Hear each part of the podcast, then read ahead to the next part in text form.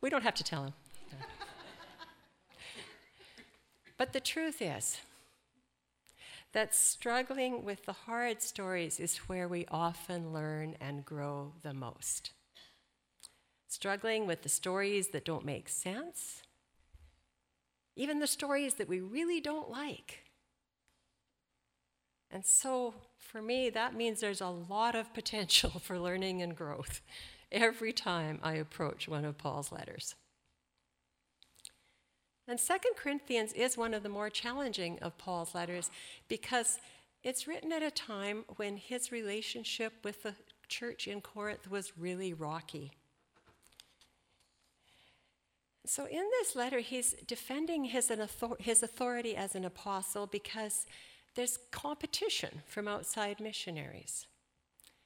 And so he's feeling a little defensive, and he approaches his defense from many different angles and with many different emotions. But woven throughout this letter is the theme of power in weakness. Power in weakness, treasure in clay jars. At the time when Paul was writing, clay jars were used to store and transport many different goods. They were cheap, fragile, and disposable. They were the plastic containers of the ancient world. But unlike plastic, clay jars have a very close relationship to the earth, to the materials from which they're made, and close relationship to the maker of the jars. So the earth itself provides that raw material, that fine particulate that hardens into a rock like surface when it dries out. If you're a farmer or you know a farmer, or you're from the prairies, you probably know that farmers aren't very fond of clay soil. When it's wet, it's a sticky, gooey mess. Cars get stuck and rubber boots get sucked right off of your feet. And when it dries out, it repels water. And it keeps the water from getting to the roots of the crop. And it has very little organic matter in it to nourish those crops. But way back in ancient history, someone figured out that those very qualities that make us angry, that frustrate us if we're trying to grow something. Make clay an extremely valuable material for human use. So they dug it up, they added water, they shaped it into vessels and fired it to harden into cooking pots and containers, everyday dishes, and beautiful ceremonial vases and urns. Earth water, fire, and human hands work together to create something new and useful and accessible to everybody. And that tradition has carried right down to today. So many potters now buy their clay and buy their glazes, but that close connection to the earth through their craft still persists. And some potters still strive for an even more intimate connection by harvesting their own materials. So, my Cumberland friends might remember my stories about Mort. He was a university friend of my husband Harvey's, and he lived and made his living as a potter in southern Saskatchewan. And Mort's dream was to use nothing but native materials in his pottery. So he dug his own clay, he screened it and sifted it and processed it until it was ready to be thrown onto a wheel and turned into a bowl or a pitcher or a plate. Same thing for his glazes. Nothing was purchased. The materials, the minerals he used were all from the surrounding countryside, purified and tested until he could be fairly sure of the colors they would produce. But if you're a potter, you know that glazes always surprise you. Our cupboards at home are full of the work of Mort's hands and the raw materials of the South Saskatchewan clay banks, linking us to our friends and our prairie roots. But of course, pottery is fragile and easily broken or cracked. And that's the quality that Paul seems to emphasize in the passage that we just heard. He relates his own weakness to that of a clay jar. He is afflicted, perplexed, persecuted, and struck down. He confesses his own human frailty and failing. Just as a rough clay jar seems like an unlikely container for a treasure, Paul knows himself to be an unlikely container for the knowledge of the glory of God. And don't we all feel that way? Aren't we all only too aware of our own human weaknesses and fragility?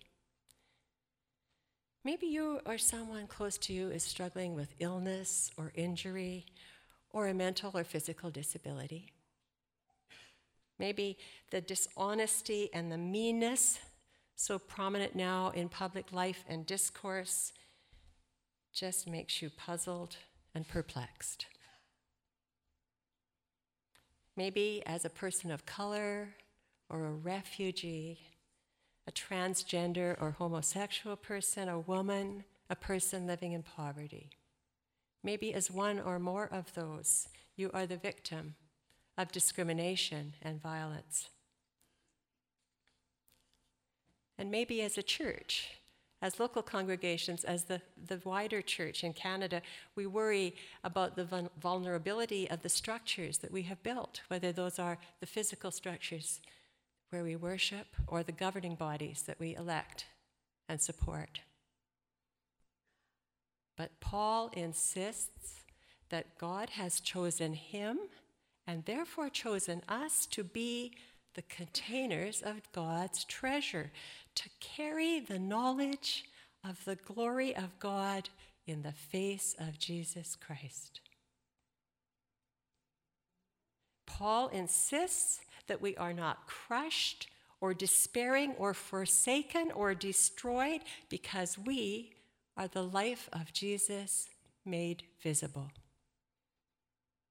We are the life of Jesus made visible because God in Jesus has chosen to join us in our imperfect bodies in an imperfect world. God in Jesus has chosen to shine in the middle of creation, in the middle of our messy lives. God did not enter creation as a wealthy businessman or a powerful prince, but as a brown peasant in a conquered land. The treasure of God's glory is not on display under spotlights in a heavily guarded museum or palace. It is not like bitcoins, an imaginary currency existing only in ultra secure digital format. It is real. God's treasure is real, and it lives in the commonplace, the mundane, the vulnerable, and the oppressed. Treasure in clay jars, incarnation, God entering our world to share our suffering and oppression. In fact, Liberation theology challenges us to see Christ in those who are oppressed and to follow him there. In liberation theology, we are challenged to understand Jesus as black, as indigenous, as disabled, as female. James Cone was an American black liberation theologian who just died about a month ago. And in his 1997 book, God of the Oppressed, he put it this way Jesus Christ is not a proposition, not a theological concept which exists merely in our heads. He is an event of liberation, a happening in the lives of, of oppressed people struggling for political freedom. Therefore, to know him, to know Jesus, is to encounter him in the history of the weak and the helpless. This is why it can be rightly said that there can be no knowledge of Jesus independent of the history and culture of the oppressed. It is impossible to interpret the scripture correctly and thus understand Jesus aright unless the interpretation is done in the light of the consciousness of the oppressed in their struggle for liberation. These are strong and kind of frightening words. For Jesus to be made visible in us, we must follow him into lives of sacrifice and service rather than wealth and privilege, into the struggle for liberation. Or, as Paul puts it, to proclaim Jesus Christ as Lord and ourselves as your slaves for Jesus' sake. Your slaves for Jesus' sake. Paul is speaking of his own call to act as apostle and servant to the Christians in Corinth. But who are we called to serve today? Some of us, like Ingrid, are called to serve God by ministering to Christ's body, the church. Many of you here are called to serve the poor and the homeless through your lunch and your drop in program and your Safe Haven Refugee Project. Some of you are called to fight oppression on many different fronts, working for racial or eco- economic inequality, painting crossroad, crosswalk rainbows to symbolize LGBTQ inclusion, walking with Indigenous defenders of the land. Whenever you accompany, honor, and serve those with less power and privilege than yourself, you are holding and sharing, holding and sharing the light of the knowledge of the glory of God in the face of Jesus Christ. And so, as clay jars carrying this treasure, expressing the love and light of God in the midst of hatred and death, we are strengthened and encouraged by Paul's promise. We are afflicted but not crushed, perplexed but not despairing, persecuted but not forsaken, struck down but not destroyed. The great grace of the Christian story is that in Jesus, God gives us a new covenant, and we celebrate it in the sacrament of Holy Communion. In Jesus, God's self entered creation and became, became the very clay from which God began to build a new world to contain the treasure of God's love. This new plan gives us yet another chance to become transformed into the covenant partners God needs to heal ourselves and our creation and our beautifully complex but broken web of relationships.